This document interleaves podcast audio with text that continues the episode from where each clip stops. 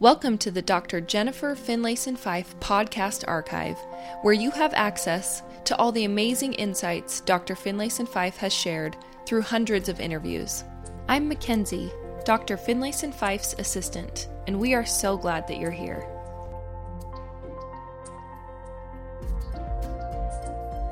In this podcast, Sheree Phelps interviews Dr. Finlayson Fife about how parents can support their children as their children navigate their sexual identity. If you've enjoyed these podcasts and they've been helpful to you, we ask that you please rate and leave a review so that more people can find and benefit from Dr. Finlayson Fife's podcast archive. Thank you so much. We're so glad that you're here and have a great week. I was reading Maya Angelou, her in her memoir, I Know Why the Cage Bird Sings. She kind of shares her personal experience when she was 16 Mm-hmm. And she had read a book. And after, and I don't remember the title of the book, but after reading the book, she thought, she thought, oh, well, I want, she was wondering if she was a lesbian. Mm-hmm. And partly some of the reasons, in her own words, why she was curious about that was more her physical structure of her body. She mm-hmm. she talks about being like flat chest and having big hands and big feet, and her voice was a little bit lower. And so, first of all, just her going off her physical features made her question and wonder whether or not she was a lesbian. Mm-hmm. So she she went to her mom and talked to her mom and asked her.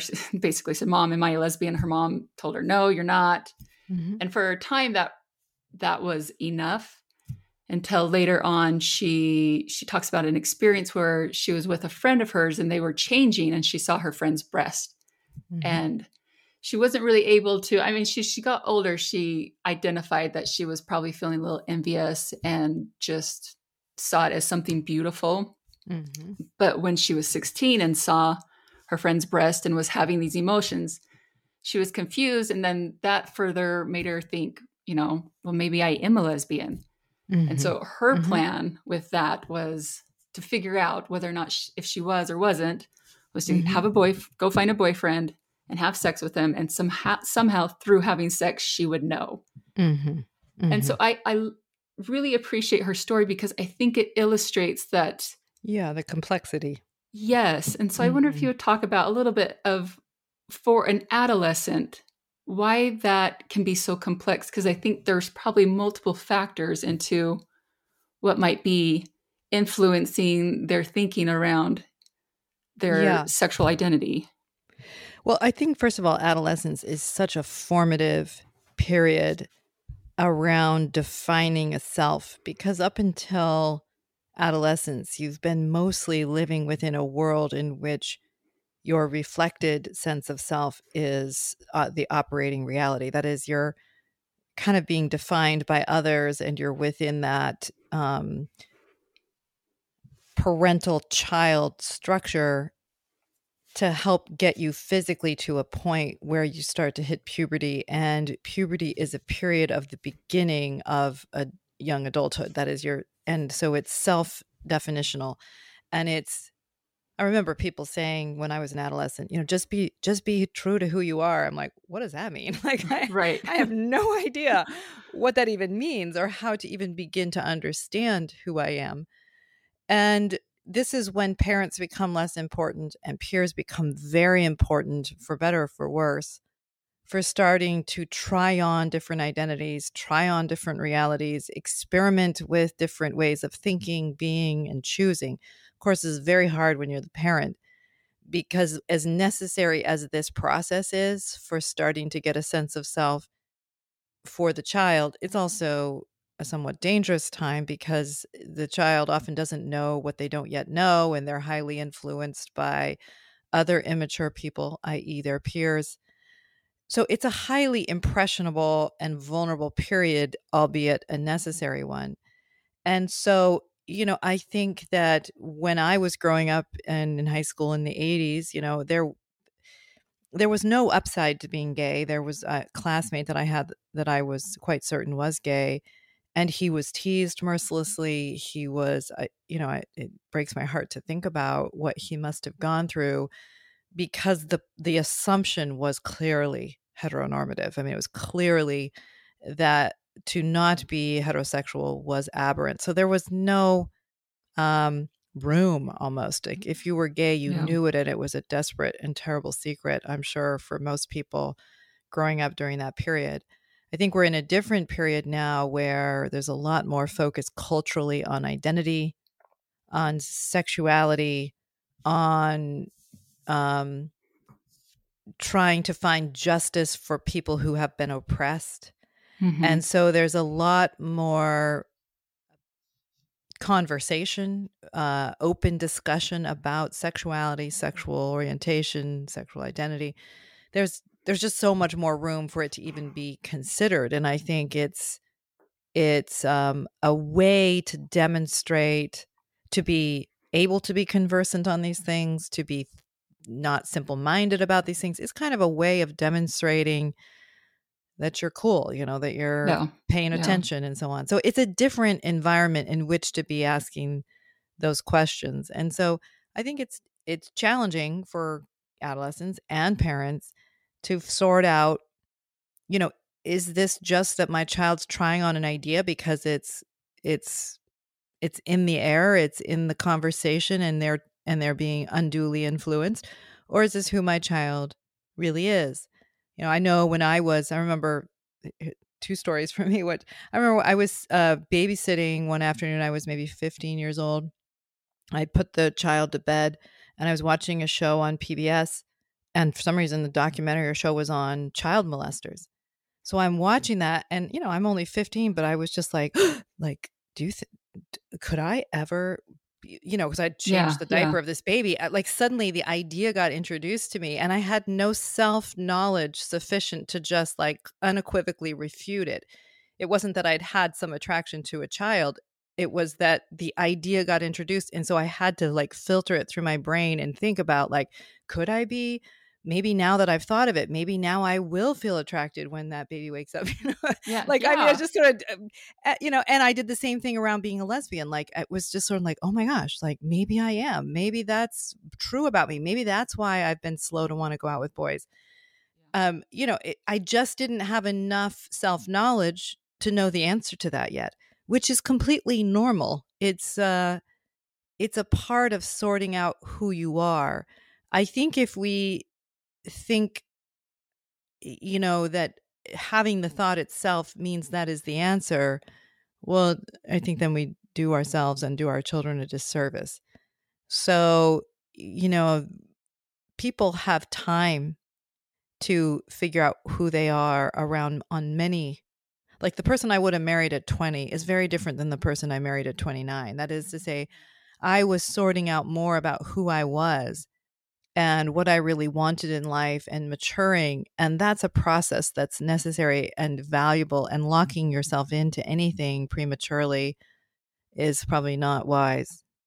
Yeah. You know, and I think understanding that as a parent, understanding that that process that the adolescent that your child is going through, I think can do can play a huge role in calming your anxieties around Mhm. around that.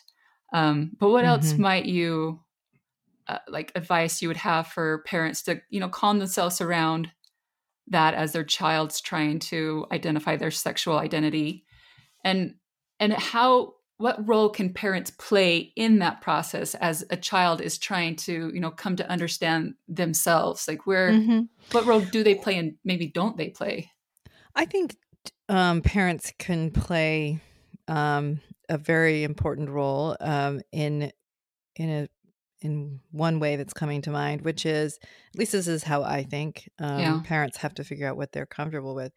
But I think my message to my child, if if I thought you know he was or she was grappling with these questions, is I want you to know that I will love and choose you, uh, whoever you become. You know, and that you being true to yourself, true to the best in you, is what I stand up for because that's how your life will be free and how your life will be uh, joyful. So, what that looks like, whatever career you choose, how, whom you marry, like how, what sexual identity you may define yourself within, th- my only hope for you is that you are honest and thoughtful with yourself. Um, and you can count on my love and investment in you. So, like, just taking off the table that the question of acceptance is in any way linked to them being their honest selves in the world, yeah. their honest best selves. Um, I think I would also, if I thought, if I thought, yeah, this fits. Okay, this is who my child is, and I think that they are knowing it. Yeah.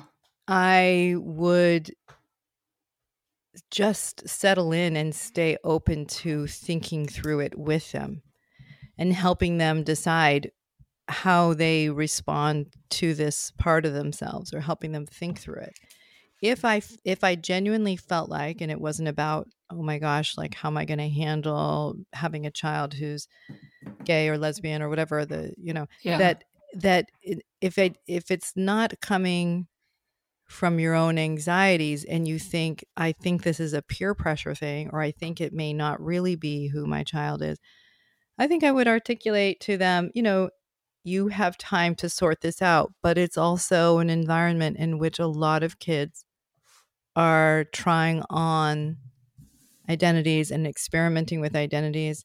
And that may be what this is about for you, which is okay. It's okay yeah. if you're trying to sort through it. But like giving them some mm-hmm. context that they may not be able to see. Yeah. For example, you know, when I was growing up, I mean, there, you know, the, there was a way of rebelling that, you know, you wore dog collars and spiked your hair. it's kind of weird, but there was plenty of people in my high school that would go through a phase of kind of rebellious identity, like they're taking yeah. on a particular identity. You, you know, it's again, it's a part of adolescence. The best thing you can do for your child is not give them something that they need to rebel against that then makes them self betray by claiming an identity to get back at you. Yeah. Yeah. Right. So it, you want anything that mm-hmm. they claim to really be coming from their honesty and not peer pressure or pressure from you. You want it to be about them really leaning into what they know about themselves and expressing who they are, the gift of who they are in the most ethical and thoughtful way. Yeah right? Rather than claiming it out of anger towards their parents. Right. Or whatnot. Exactly. Exactly. When you're trying to control your child, you'll get a child who might comply with you or defy you, but you undermine their agency. And so you have to being a parent and especially being a parent of an adolescent or a young adult is really pushes on the question of what does it mean to love another person who has agency, who may see the world differently than me, you know, and am I pressuring an agenda of my own that reinforces me? Or am I really loving this child, this expression of godliness, this particular person who may engage in the world or think differently or be a very different person than I am? Yeah. And that that's you know that pushes our capacity the question of our capacity to love. Yeah. I want to look at it um, at first from the parent whose whose views um, are that it's not right to get to engage in a gay relationship. Mm-hmm. How does a mm-hmm. parent move forward with empathy where they're feeling like they don't want to endorse or condone the behavior, but they want to show empathy and love towards their child? It feels like those those boundaries can be really hard to to see. Like where's empathy and where is endorsing? Um, well, yeah. I I don't know if it's a parent's. Well, uh, maybe I'll start in a different place. Okay. I mean, I think you have to think about why do I hold the position I do? Because most people who hold that position have come by it from a kind of borrowed frame of this is how things should be. Mm-hmm. And so they're trusting in that frame and they're using it as at least a starting point and then they're saying my child's behavior or choices or even who my child is is challenging that frame. Yeah. So you want to be careful as a parent that you don't just come in with your orthodoxy at the cost of knowing and understanding your child. I think that's a failure to um, live up to your responsibility, what you promised God you would do, that this is a gift from God to you, your child. And so you owe them, at a minimum, a willingness to know what you don't yet know and understand what you don't yet understand. Who your child is, how they experience the world, how they experience themselves. If, you know, what it's like for your child to be making sense of their experience and who they are. Because if you're coming in with an agenda, judgment, and a desire to pressure them in a, a predetermined path, you're making your worldview and your self reinforcement and your predetermined, your, your self righteous position, because it's not mm-hmm. been tested by love yet. You're making that a priority over the responsibility to know, love, and help your child. Now, if you were to come to the decision, this is not right for my child because you know them, you've settled mm-hmm. down enough to care about them, to see what they're doing. It's coming out of standing up for the child, your position. Yeah. That's different because, you know, that your child may not like the position, but they know in their heart of hearts that you are standing for that position because you love them and you want them to thrive.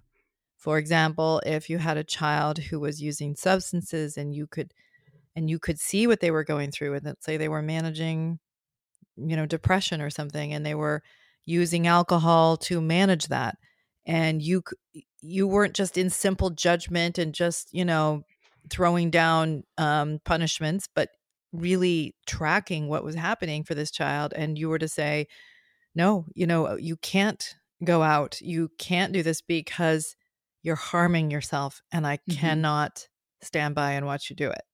And here's three ways we can help you. Whatever. Like that's the child may not like that the parents are holding a position, but they know in their body that yeah. this is about a parent helping a child get a hold of themselves. Yeah. And that's different and the and the child may like not like it, but they know that the parents on their side.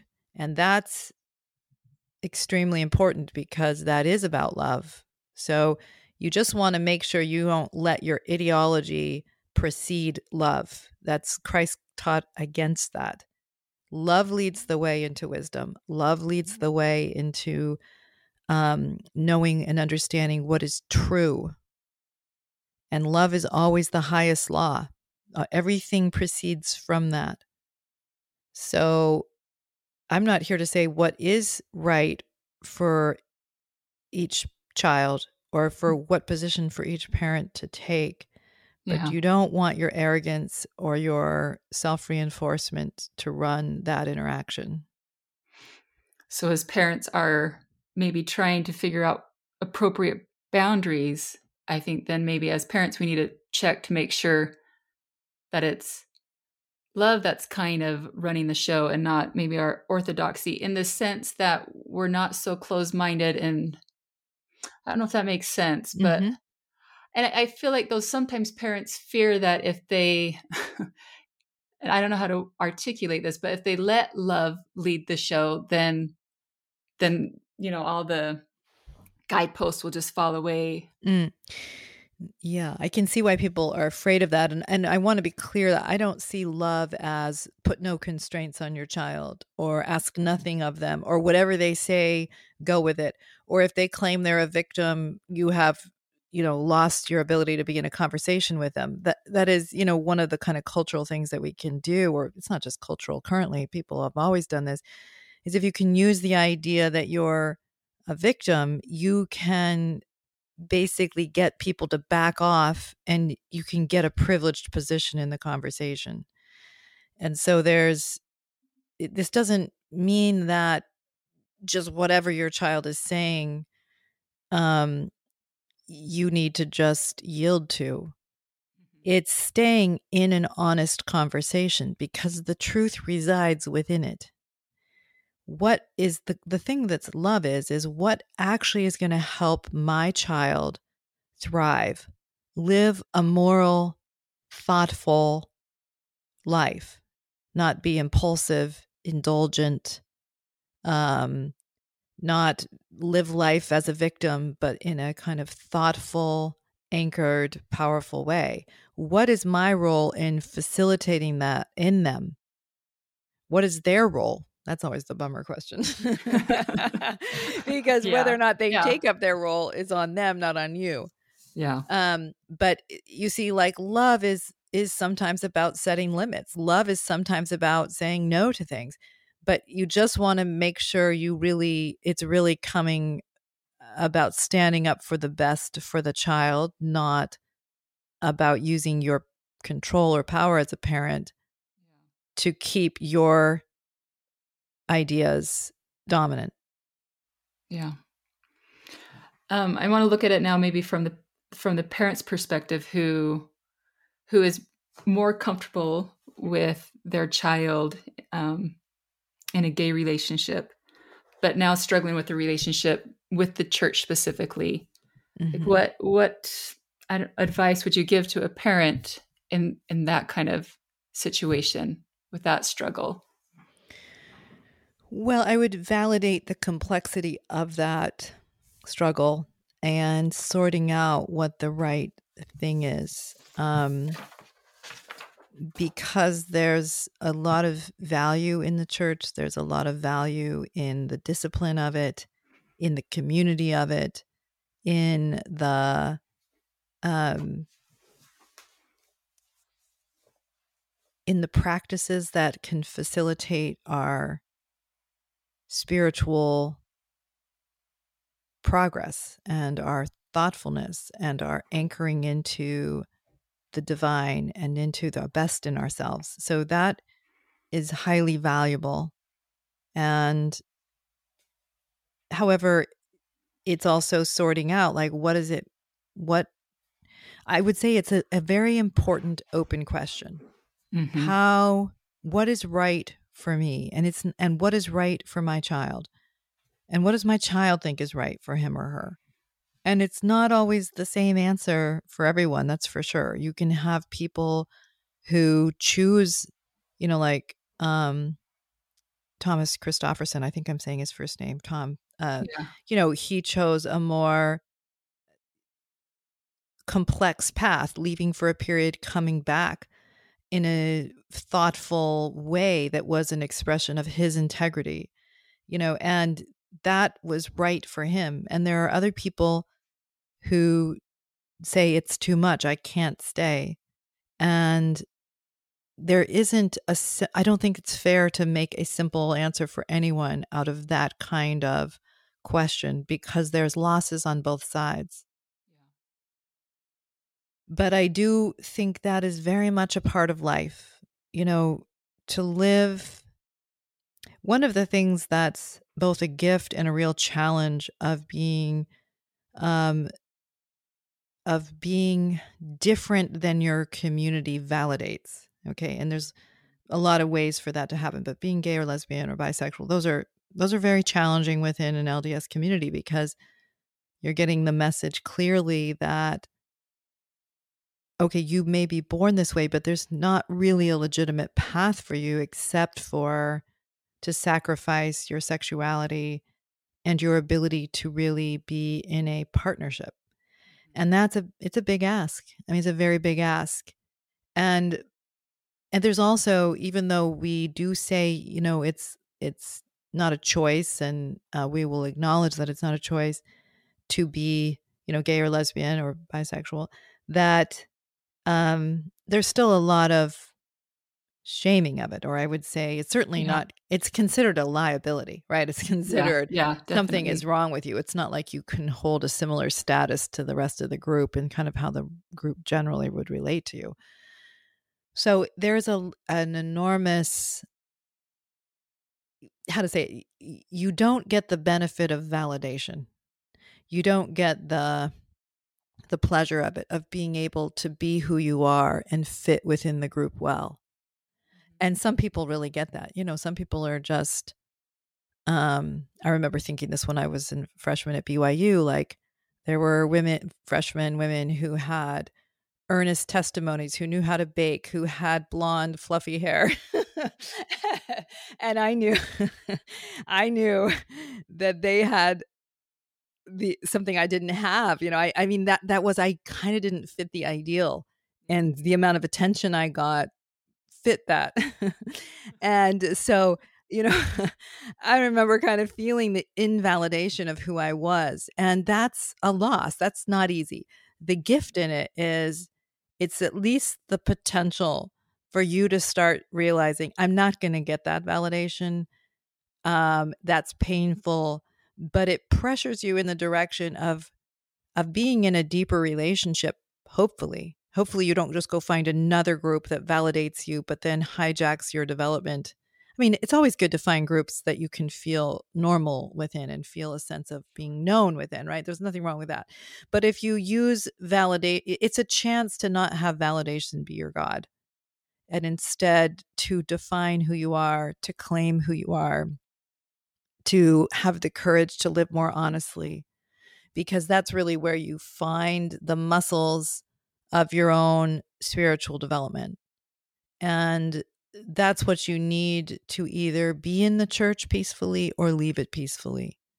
Um, that's the muscle you need is to know that you are living in an earnest, honest way and choosing deliberately about who you're going to be in the face of your uh the constraints on your choices mm-hmm. and just knowing that you haven't made those choices reactively or out of anger or out of impulsivity but out of honesty and pushing for um, yourself to really claim your life you know listening I, to explain it in that way um, for an adolescent to be going through i mean first of all trying to identify their their sexual identity i mean that in and of itself i think is a challenge but then within particularly within the lds culture there's that whole other set of challenge that i don't know i don't know that adolescents are equipped with the capacity to mm-hmm. manage all of that on their own. And it just kind of illustrates how maybe vital it is for parents to be in a position to to really embrace to really embrace love and calm their anxiety so that they can be you know that support system mm, yes in that whole process absolutely i mean you know I remember my husband said to me, several, we had some friends whose um, son was gay and they ended up leaving the church. Um, actually, a little bit before he came out, they had left. And we had uh, met up with them again and we were talking to them. I remember my husband saying to me afterwards, and this isn't really like my husband to say this, that is, he's never said to me something like, I don't want to go to church or something like that. Mm-hmm. He just said, if I thought one of our children were gay or lesbian, I that is probably the one thing that would make me really question if I should be going to church or at least taking them there. Mm. Because I think what he was saying was that the messaging could be so damaging. Um, that that you in this quiet way that you are unaware of they're being they're getting the message that they're wrong that there's something strange about them and you know, what adolescent doesn't on some level believe there's something weird and strange about the them? I mean, probably 95% of us were certain that was absolutely true. But if you right, right. but if you're also getting the message that, you know, your fundamental inclination, your attractions are cor- corrupt or somehow broken, I think that can really wreak havoc on the emerging sense of self of a young child, of an adolescent. Yeah. So I think you it's just being really aware as parents, as aware as you can be. Um and thoughtful about kind of how you are in those conversations with your kids that they know there's room to talk to you or to show you something about who they are if they need to, especially around sexuality. The kind of thing you can do for your child. I mean, I, I have a course, How Do You Talk to Your LDS Kids About Sex course. But one of the things I talk about is that, you know, parents and kids and sexuality generally don't mix. I mean, and for good reason. So it's uncomfortable for parents and kids to be having conversations about sexuality. There's a kind of a a clear line that both parents and kids want. On the other hand, we live in a culture that's so um sexually open. There's such open conversations and meanings that are happening that you don't really have a choice as a parent anymore. Well, everybody has a choice, obviously, but right. You know, but, but if you're going to really help your child, you need to be a fundamental part of that conversation. And so, doing that in a thoughtful way, but one of the most important things you can do beyond kind of what the messages are that you're giving your child is demonstrating to your child that you can handle their these conversations you can handle knowing them that you are an actual resource and you know my kids i think knew that about me and they would be sometimes embarrassed to have the questions they had yeah. but they knew that i could handle it and they knew that i was going to be a good source of information for them and so they would hear things at school or hear ideas and they would you know come and reluctantly, but you know, still ask me, yeah, can you help me understand this or what does this mean or why is this person doing that, do you think? And and that's just a way of teaching them that they don't have to that you really are a resource for their well-being and for them navigating this complex and confusing world of adolescent sexuality. Yeah. Um switch gears just a little bit. What about adults um, who are married and have families, and now maybe they're in a position where they're kind of questioning their sexual identity? Do you see that in your practice? Adults struggling mm-hmm. with their sexual identity, like yes. like later on in their life. Yes, and- for sure.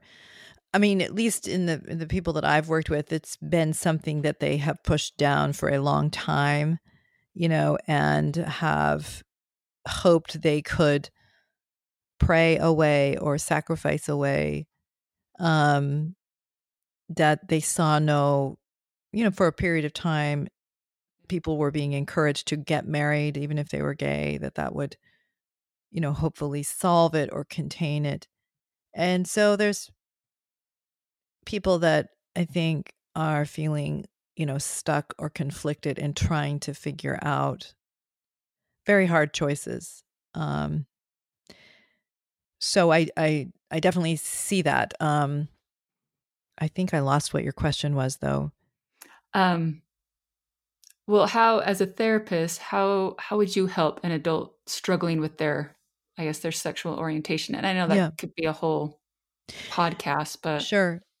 Well, I think the short answer is is it's it's there's value in just allowing it to be knowable or nameable mm-hmm. um to give it a space where it can be recognized and looked at and um what i think is a very typical thing is people have pushed it down so much felt a lot of shame done a lot of hiding yeah. And then sometimes when they dare to open the door, it feels almost deterministic. Like that means I, the marriage is broken, the marriage is over, there's no way to make it work. Um, and I, my goal usually is just to help people to slow that process down enough to start to have more honest conversations with themselves, with one another. Um, and do the very hard work of asserting choices within what feels like lose lose dilemmas. Yeah. And I don't envy any of these people, the, the person who's struggling around, you know, if they want to stay or go, the person who questions whether or not she or he has ever been desired, whether or not, you know, eh, their spouse is going to walk out on everything they've created over time. These are very hard conversations and hard realities. And, um, you know, I have worked with people who have chosen to end the marriage and go. And I think done that out of something clear and honest inside of them And I've worked with people who have really considered going, really gave that option space and time and chose to stay. And I think it's in the choosing that you find the most peace. If that choice is coming from a place of, I can't handle the invalidation of it, I can't handle people knowing or seeing me in a way I don't want to be seen, then it just feels like a prison. If it's that of my losses, of my difficult choices, this is the one I can back up best or feel most at peace with, I think that's the best chance at living well and finding joy in your life is you can say this is the challenging path that at least I know I can choose. Yeah. You know, that's one thing that theme that I've noticed uh, throughout kind of your your teachings is this idea that it's not so much the choice that matters, but how, how we're choosing yeah. that or what's driving that choice. Yes, exactly. Absolutely. And the more it's coming from a place of honesty and responsibility and you claiming the human being you want to be, the legacy you really want to leave behind you, right? The that it's really coming from a self-defining honest place, the more solid and loving it is. That it's offering a place of peace for yourself, but also for the people around you. Yeah. The more it's in a compliance defiance frame, which is more about managing how others see you or rebelling against the pressure you feel from others, the more it's it's validation based and the more entrapping it is. Yeah. You've talked about this a little bit earlier in the interview.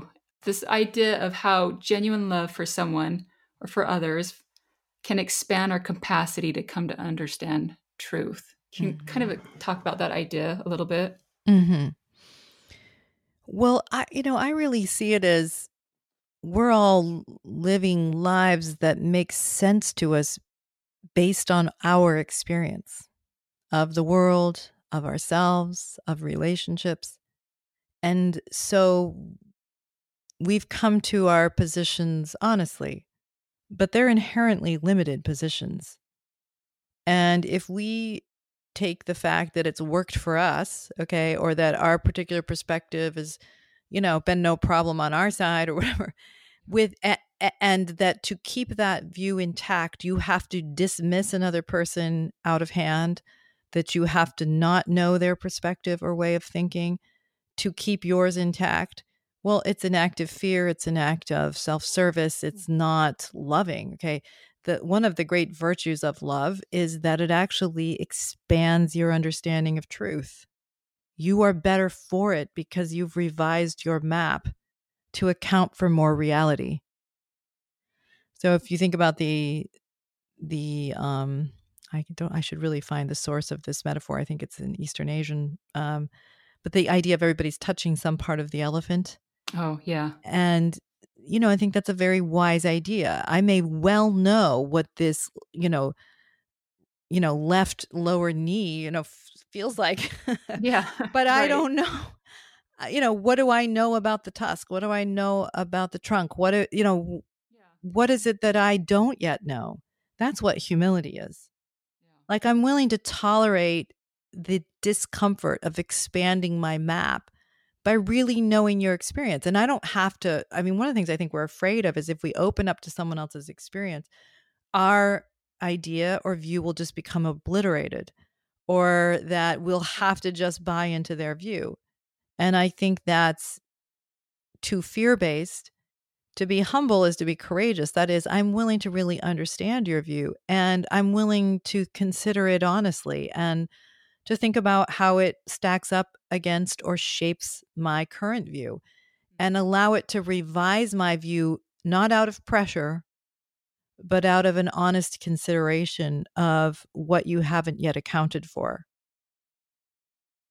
You know, I, I saw this happening I, I will not say that I did a good job around this because I don't think I did it all. I think my husband did a much better job around this. But like just in all the political strife, it's just easy to kind of have the narratives you know that yeah. reinforce your own way of thinking and just be like, what is the matter with the other side? And I know both sides were saying that about the other. Mm-hmm. And that is about finding narratives that reinforce your current way of thinking and shutting off another half of the population and vilifying them. It's very dangerous, but it's also yeah. deeply unloving. It's deeply cowardly.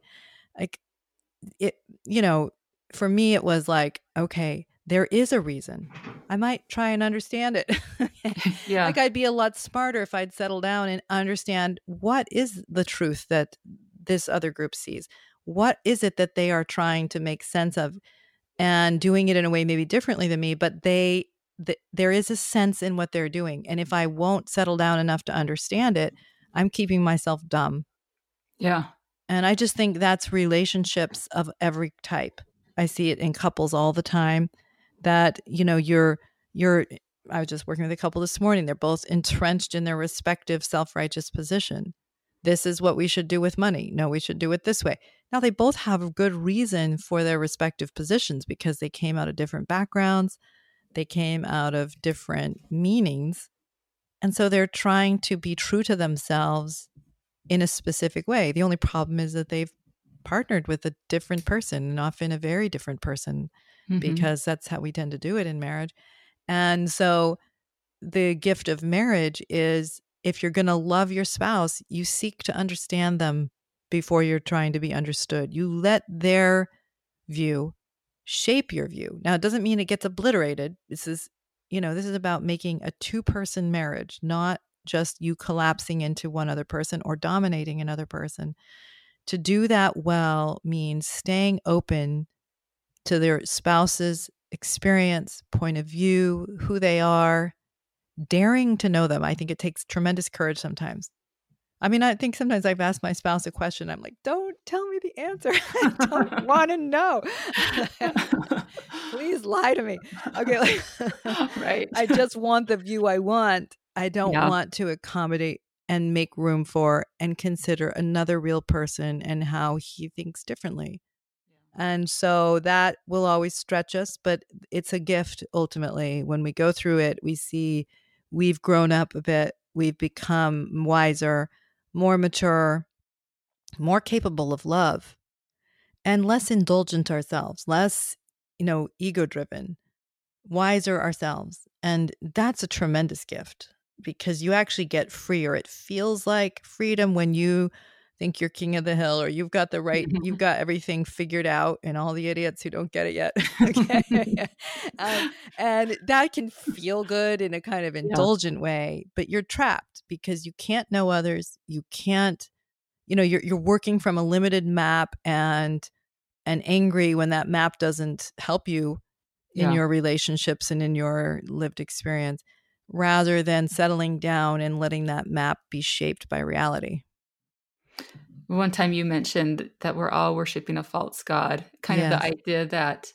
our view and perspective and belief of God, it, it's flawed and it's limited. Yes. And that idea for me was massively freeing because it allowed me to be in the place where I am with my beliefs, yes. but to be open to, I guess, still building on those and that's being right. okay that when, you know, I've got this piece wrong, that's okay. And that's we'll right. That's okay. That There's no other way. Exactly. It, it's like, and that's what Joseph Smith taught. That's what, you know, Elder Uchtdorf spoke about is that oftentimes we get so rigidly wed to our ideas and our ideals that in the name of righteousness, we become arrogant. We become yeah. unwilling to kind of allow our understanding of truth to be revised and refined and to live in the spirit of the law, the true spirit of any principle, to live it, to know it through the way we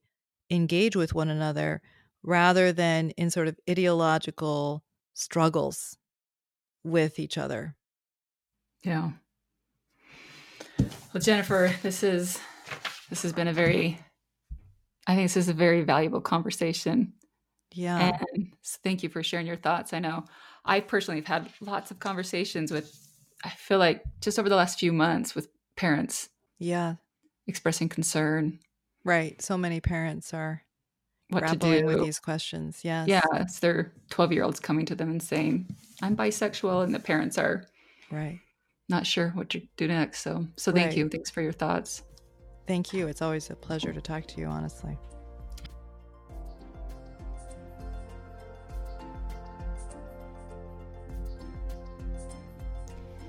Thank you for listening. If you'd like to learn more about Dr. Finlayson Fife and the work that she does, check out the links in the show notes below to find her website, online courses she offers, information on upcoming events, and her free Facebook group.